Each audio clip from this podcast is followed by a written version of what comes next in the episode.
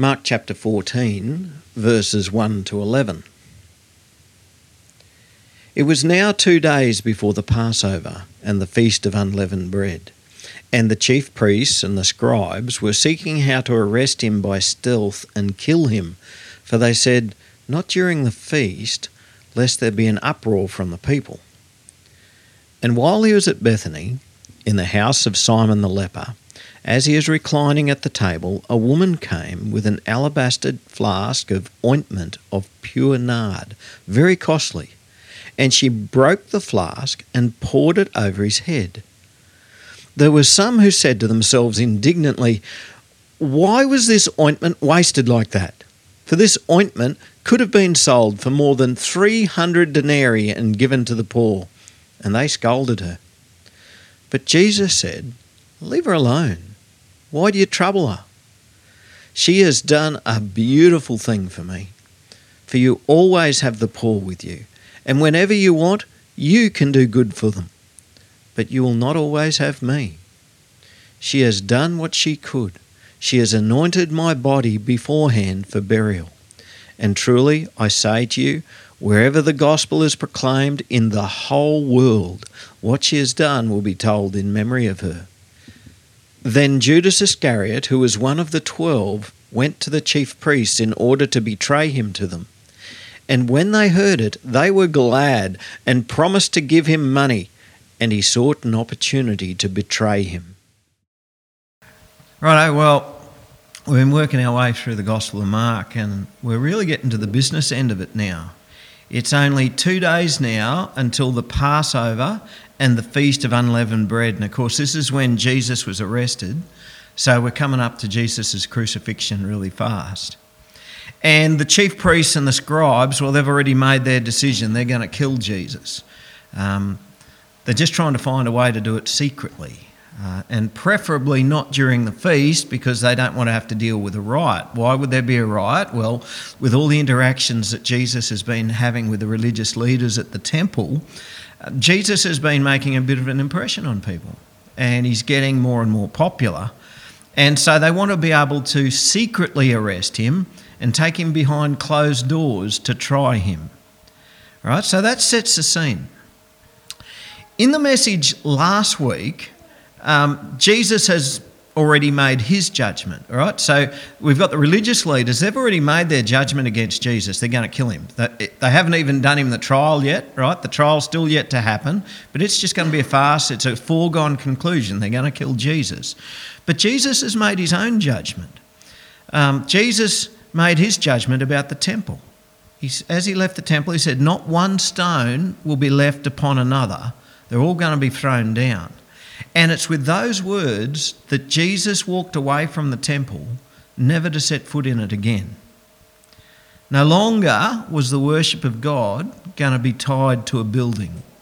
The kingdom of God is something that's going to break into the world. And as the kingdom of God breaks into the world, it's going to go to people who were never even welcome in the temple. All right? And we see this in the reading today. Did you notice where Jesus turned up? He turned up at the house of a leper. Simon the leper's house it was. Now, who does that? Who goes to the house of a leper? Certainly not the chief priests, certainly not the Pharisees. The leper wasn't allowed in the temple because he was impure, and, and the religious leaders, they couldn't have gone to the house of a leper because that would have made them impure, and they wouldn't have been allowed to go to the temple either. But Jesus left the temple and that's where he went. He went straight to the home of Simon the leper. Now, we don't know who this bloke is.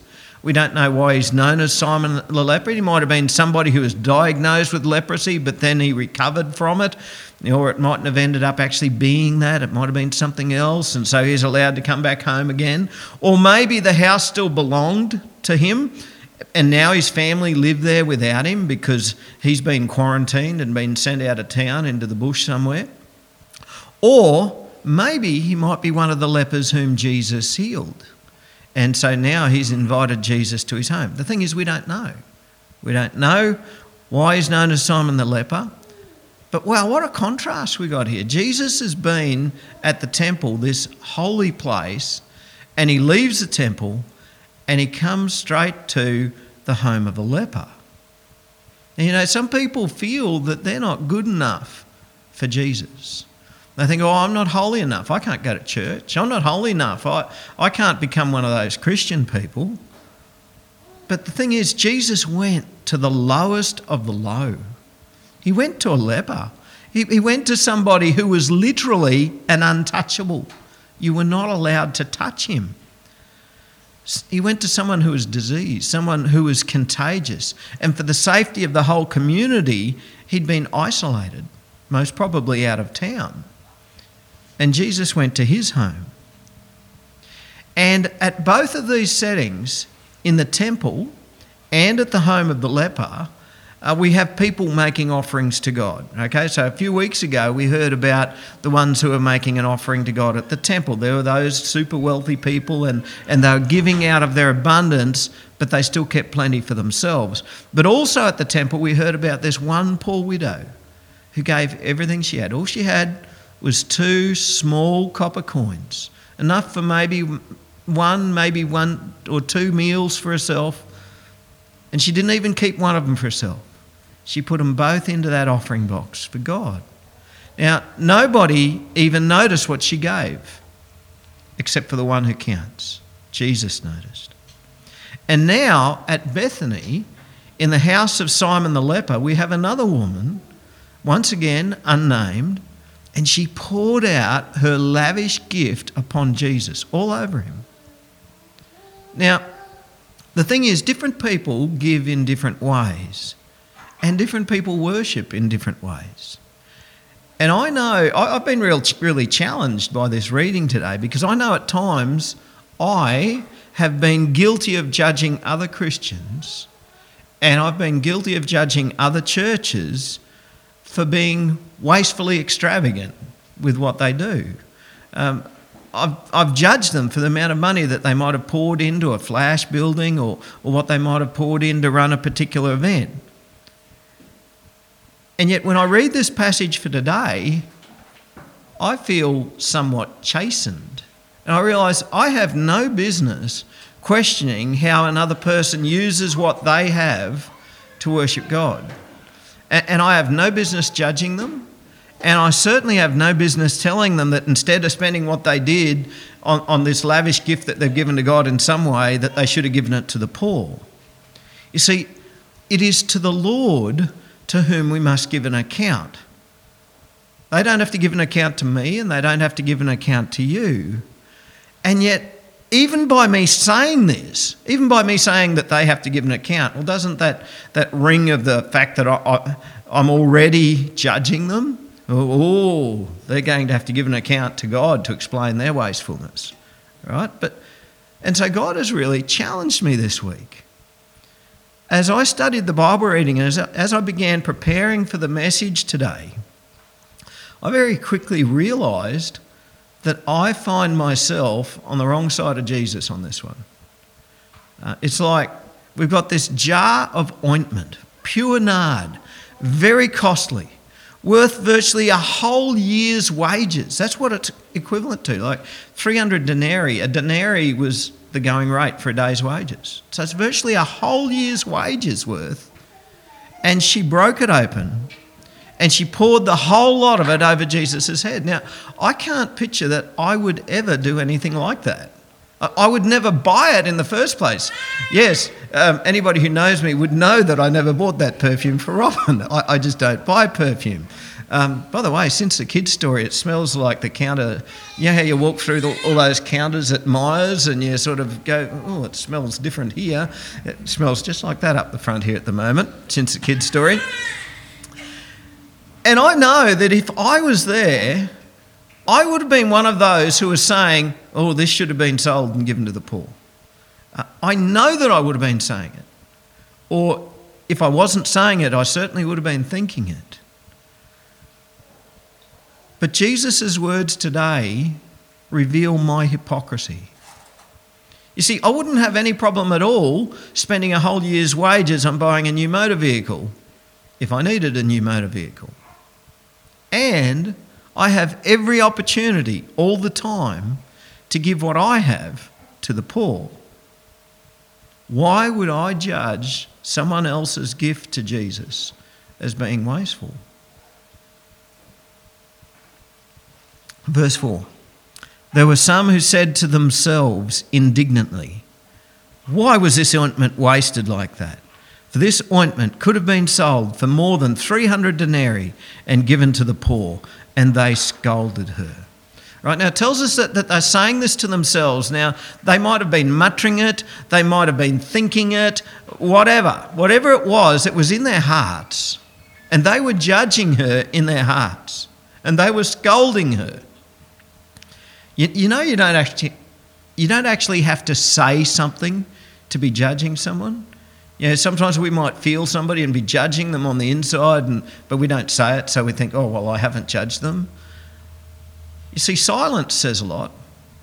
I bet you all have that special person who, um, when they give you the silent treatment, you know you're being judged.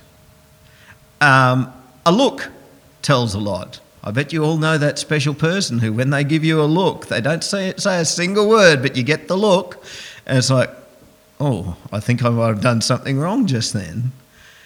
Or a gasp. Well, that betrays a lot, doesn't it? When you, oh. But Jesus doesn't even need those kinds of tells. Jesus can see right into our heart. He can see right into your heart. He can see right into my heart.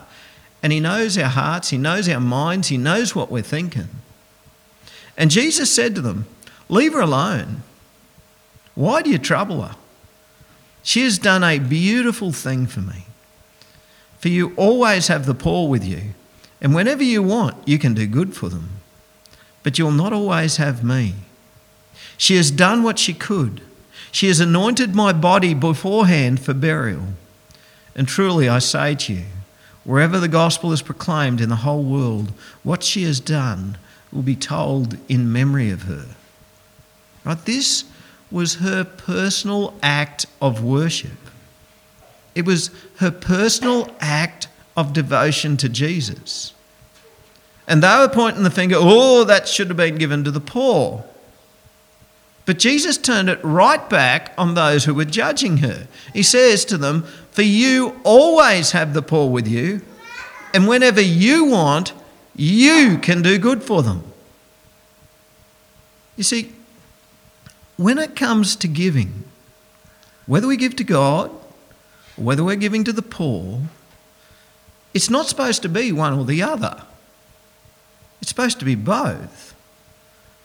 And this is something that I learned a long time ago.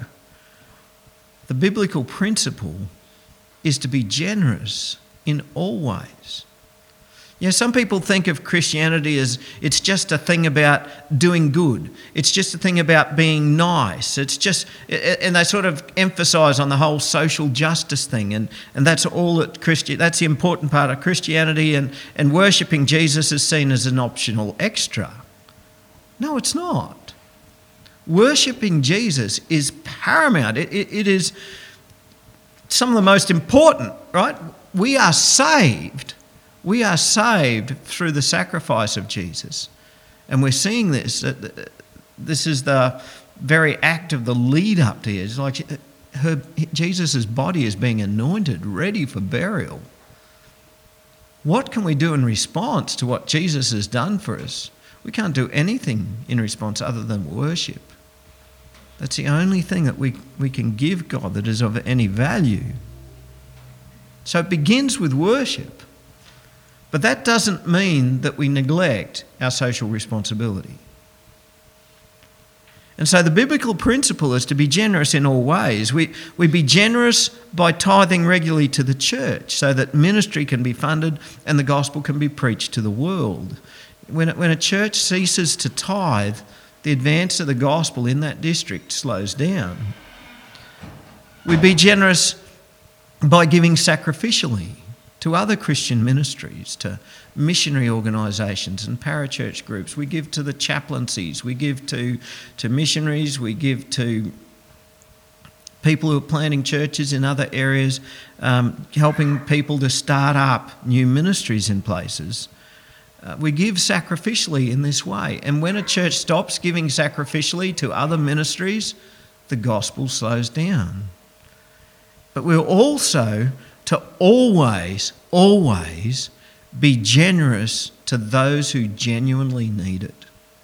We always need to be generous to the poor, to feed the hungry, to help the sick, to help the blind and the lame. That's what Christian people do. That's what disciples of Jesus do. It was interesting to watch the way the, the world views what Christians do. Um, you'll remember a few months ago when Israel Folau was sacked by Rugby Australia, um, you would have heard on the news when he set up a crowdfunding page so that people who wished to support his legal expenses could do so.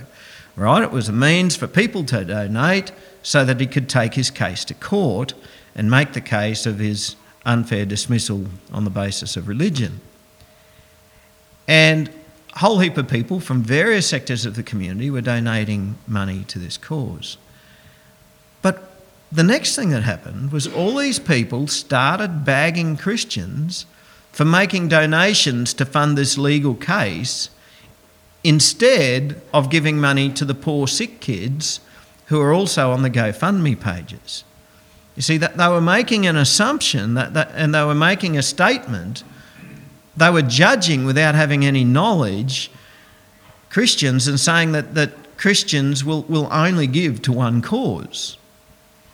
And that if they give to this cause, they won't also be giving to another cause. And I heard one Christian respond to this at the time. He said something along the lines of these people who are against Israel Folau and are against Christians in general are making the assumption that Christians will only give to one cause. And if, because they've given a few dollars towards this, they're not going to care for those who need it. And that's just not true. See, there are always opportunities for us to give to the poor. That doesn't mean that we put it off. That means that we take advantage of those opportunities. As disciples of Jesus, we should be giving to those who are genuinely in need. But some people, usually those who hate Jesus, will see what you do and see what I do, see what we give to God, and they will judge us as wasting money. Oh, you shouldn't be giving to the church, or you shouldn't be giving to that cause, or whatever. You should be giving to the poor instead. No, we should be giving to both. And it'd be very interesting Next time that anyone tells you, oh, you shouldn't be giving money to support this mission or that mission or whatever, and said you should be giving it to the poor, it'd be very interesting to turn it back onto them and, and say, well, how much do you give to the poor? Do you think I don't give to the poor? Because that's what Jesus is doing here. Uh, they criticised her de- devotion to Jesus and they dressed it up as a concern for the poor. And Jesus turned the tables on them. You give to the poor. If God has given you this passion to give to the poor, then don't let anything stop you in that passion. But as for that woman, what she has done for, for me, Jesus said, is beautiful. She's done a beautiful thing. She has done what she could. Now, that's an interesting turn of phrase. She has done what she could. She's anointed my body beforehand for burial. And she would have had no idea that she was doing that. She just knew that she loved Jesus a lot. And she expressed it in the way that she could, having no idea that she was anointing his body for burial. We saw this in the temple that the widow gave everything that she had, two small copper coins, and she probably had no idea that God noticed. She probably had no idea that God knew that she'd given everything she had. But not only God knows, we know. And now Jesus has turned his back on the temple, and here's another woman who is also giving this lavish gift to God. And Jesus knows she's done what she could. Now, we don't know how she came to be with this jar of very expensive perfumed ointment. We don't know where it came from. We don't know how she came to be with it. Maybe it was an inheritance. Maybe it was payment for something? We don't know. She just had it. And we know it was worth a fortune. And in her devotion, she gave all of it to Jesus. She actually broke it open and poured the lot out. She wasn't going to put the lid back on until it was finished. And there will be times that you give lavishly to Jesus and you won't even know why. But you, you just know that God has put it on your heart to give a lavish gift to God. And God takes it and uses it for His glory. And you don't even know how He's going to do it. That was the case of that woman. And Jesus said, Truly I say to you, wherever the gospel is proclaimed in the whole world, what she has done will be told in memory of her. Yeah, sometimes people like to give a gift because they want their name to be remembered, right? You, have seen it. Um, a family might have a loved one die, and so they might make a donation to, to a church and they nice new communion table or something, and they put a plaque there on, in memory of so and so. or somebody might make their own gift, and so that their name can be on a foundation stone or a plaque or something, so that their name will live on, and so that people will know and remember that they were a generous person. Now, we here at Bush Disciples, we obviously don't have a church.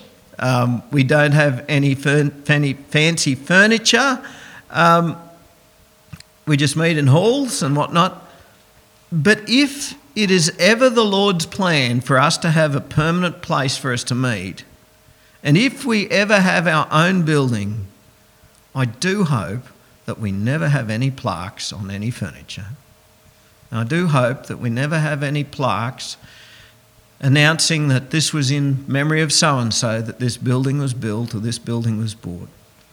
Anything that gets given to God is not given so that we can be remembered. We give and we give lavishly because we adore Jesus.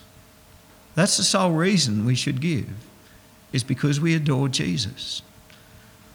Now, Jesus said, whenever the, wherever the gospel is preached in the whole world, what this woman has done will be told in memory of her. So, pop quiz. I'm just going to see who was listening carefully to the reading. What was her name? Can anyone remember a name? There wasn't a name, was there? Jesus didn't say a name. Mark didn't tell, tell us her name. You see, what Jesus wants to remember about her isn't her name. He wants us to remember her act of lavish devotion to the one who is going to die for her. No, we don't know a name. But wherever the gospel is proclaimed in the whole world, we are going to be reminded of that lavish devotion to God that she gave and that it isn't a waste. And the gospel is being proclaimed here in this place today. And you and I are being reminded that lavish devotion to God is not a waste.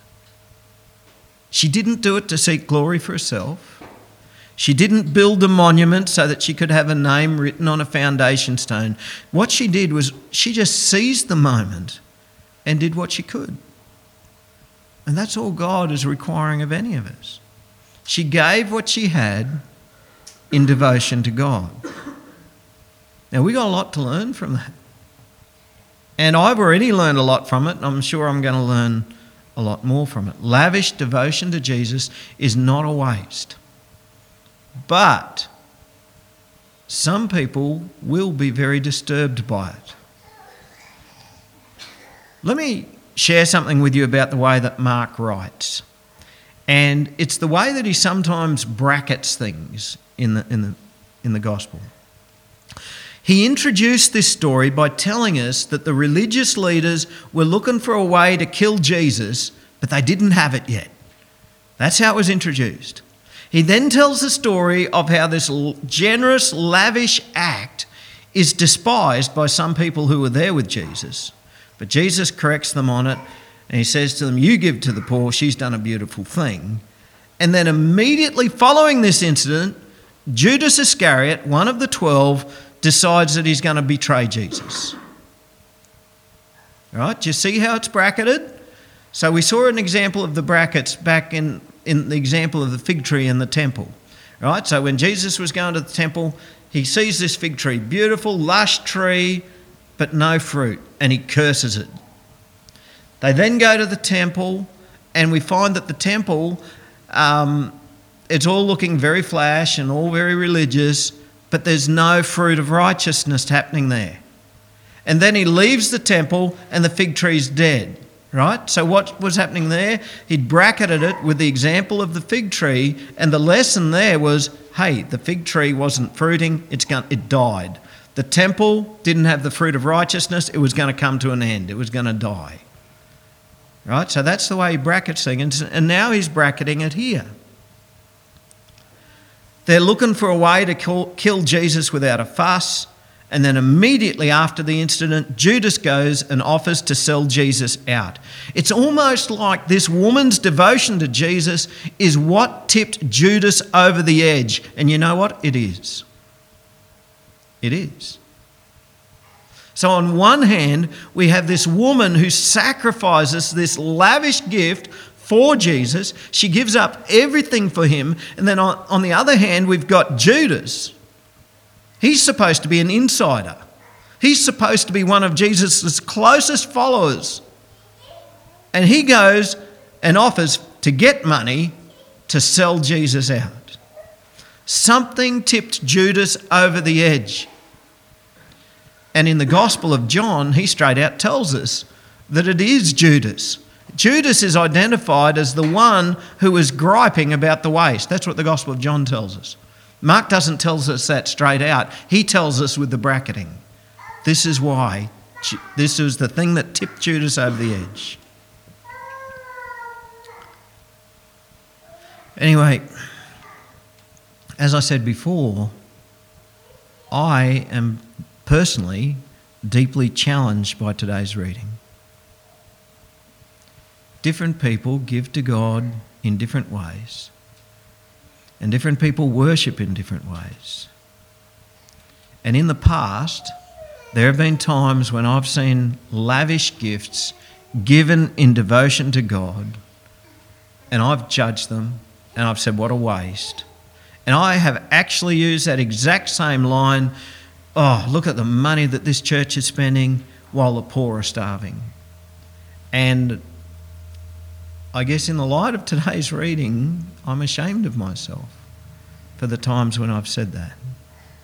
I have been judgmental and I need to repent of that. I have no business questioning another person's devotion to Jesus. And if I care for the poor, and I should care for the poor, Guess who should be giving to the poor? Me. And if you care for the poor, and you should care for the poor, guess who should be giving to the poor? You. Our devotion to Jesus doesn't exclude our caring for the poor.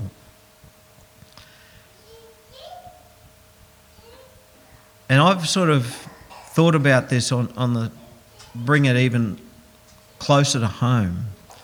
At, at, various times, people have suggested that Bush disciples should get their own little building, and, and I've always immediately reacted against that suggestion.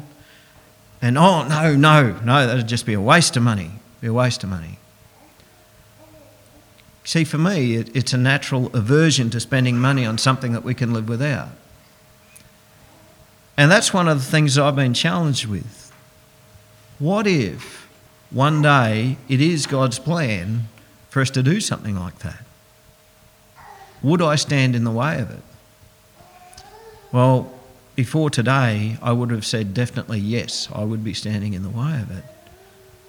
But now, I realise that if the Lord ever reveals that it's His will to do that, then we shouldn't stand in the way of people's lavish devotion to Jesus. We all give in different ways. Now, I'm not saying at all we have any plans for that. We don't. And as I've told you, I, I have my natural disposition is never do something like that. But I've just had to question myself in how I judge people's devotion to Jesus. The truth is, we can be lavishly devoted to Jesus and give to the poor. Might leave it at that. Let's pray. Heavenly Father, we, we want to thank you for our Lord Jesus Christ. Let us never lose fact, uh, sight of the fact that um, this gift was given in preparation for Jesus' burial. She was acting with foresight, we act with hindsight. And Lord, let us give to you in lavish devotion to you as our act of worship of the one who died for us. But Lord, help us to never neglect the poor. Lord, give us hearts of love and compassion. You told us that we will always have the poor among us, and this is true. And it's never has it been more true than in this era where we are truly a global community. We cannot turn a, a blind eye to the poorest of poor in the world. And Lord, we ask that you would give us hearts of compassion, that we would give and give generously. And Lord, we confess to you that there's been times when we have looked at another person's gift which was given as an act of worship to you and we have judged them as being wasteful. And Lord, we ask for your forgiveness for that. Lord, forgive us for judging their gift to you. And Lord, we repent of this. Help us to not judge someone else as giving inappropriately, but instead help us to give as you call us to give. In Jesus' name, Amen.